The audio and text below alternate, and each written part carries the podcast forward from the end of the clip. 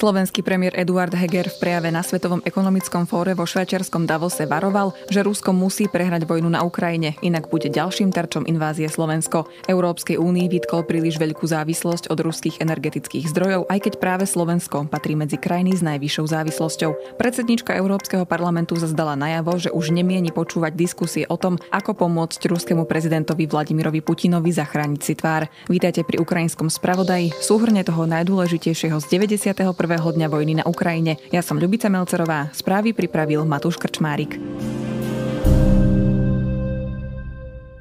Ruská armáda vzdala snahu o obklúčenie ukrajinských obrancov na Donbase, tvrdí v analýze Americký inštitút pre výskum vojny. Rusi chcú namiesto toho obklúčiť menšie bunky ukrajinských jednotiek, aby dosiahli síce menšie, ale istejšie územné zisky. Rusko sa teda v posledných dňoch významnejšie neposunulo v snahe obsadiť celý Donbas. Nepostupujú napríklad na Slaviansk. Podľa proruských zdrojov na Telegrame si ruská armáda šetrí sily na bitku o 100 tisícový Severodonetsk, ktorého ostreľovanie pokračovalo aj v stredu. Ak sa jej podarí obklúčiť ho, Rusov čakajú boj boje v meste, s ktorým nemali v prvých troch mesiacoch svojej agresie dobré skúsenosti. Aj ukrajinský prezident Volodymyr Zelenský varuje, že Rusko sa snaží celkom zničiť Donbass. Všetká zostávajúca sila ruskej armády je podľa neho sústredená práve tu. Spomalenie ofenzívy je podľa neho dôkazom odporu ukrajinských obrancov. Ruský minister obrany Sergej Šojgu tvrdí, že za pomalším postupom ruskej armády je snaha chrániť civilistov, čo je však v rozpore so zábermi zničených miest a s dôkazmi o masakroch.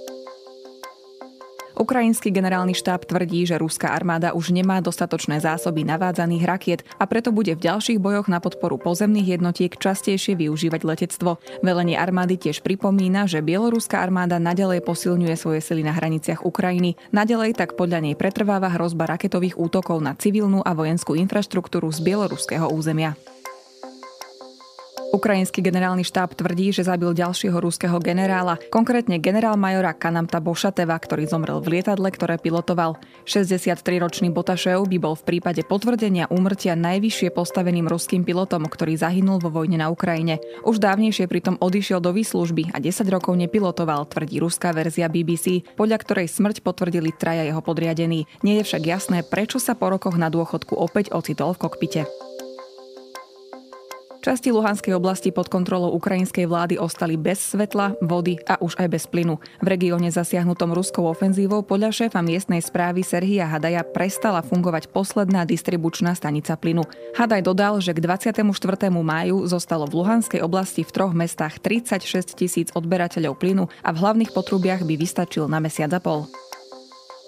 Ruský prezident Vladimír Putin podpísal dekret, ktorým zjednodušuje udeľovanie ruských občianstiev ľuďom žijúcim pod ruskou okupáciou v Chersonskej a Záporovskej oblasti. Rozšíril program, ktorý takto občianstva udeľoval obyvateľom samozvaných separatistických republik na Donbase. Žiadatelia už nemusia žiť na ruskom území, dokazovať, že majú vlastné prostriedky alebo že prešli skúškou z ruštiny. Hlavnou témou Svetového ekonomického fóra je podľa očakávania situácia na Ukrajine. Slovenský premiér Eduard Heger vo švajčiarskom Davose varoval, že ak Rusko porazí Ukrajinu, Slovensko bude ďalšie na rade. Štáty Európskej únie skritizoval, že sú príliš závislé od ruských energií a vyzval lídrov, aby prestali robiť kompromisy vo svojich zásadách. V podstate sme na príliš dlho vymenili naše zásady za lacný plyn a ropu. Kompromisy s Putinom spôsobili vojnu na Ukrajine, agresívnu vojnu a ľudia zomierajú. Povedal premiér s tým, že Ukrajinci prelievajú vlast vlastnú krv za naše hodnoty, aby sme my nemuseli. Európa musí zastaviť Rusko a odmietnúť ústupky, aby si Putin mohol zachovať tvár, povedala v Davose predsednička Európskeho parlamentu Roberta Mecolová. Čoraz častejšie počúvam od novinárov frázy ako záchrana tváre a pacifikácia ako možnosti ukončenia vojny. Moja odpoveď je takáto. Rozhovory o záchrane tváre Ruska sú neaktuálne. Teraz nie je čas hovoriť o tomto postupe. Teraz je čas, keď musíme vynaložiť maximálne úsilie na pomoc Ukrajine. Povedala Mecolová a dodala, že takúto retoriku považuje za hrozbu. Rusko už nedokáže uhradiť splátky zahraničným investorom potom, ako Spojené štáty zatvorili pre krajinu poslednú cestu na zaplatenie jej miliardových dlhov. Neobnovia totiž licenciu, ktorá umožňovala Rusku splácať dlhy cez americké banky. Tento krok znamená, že vyhlásenie platobnej neschopnosti Ruska poprvý raz od bolševickej revolúcie bude nevyhnutné. Na dnes je to z ukrajinského spravodaja všetko. Počujeme sa opäť zajtra.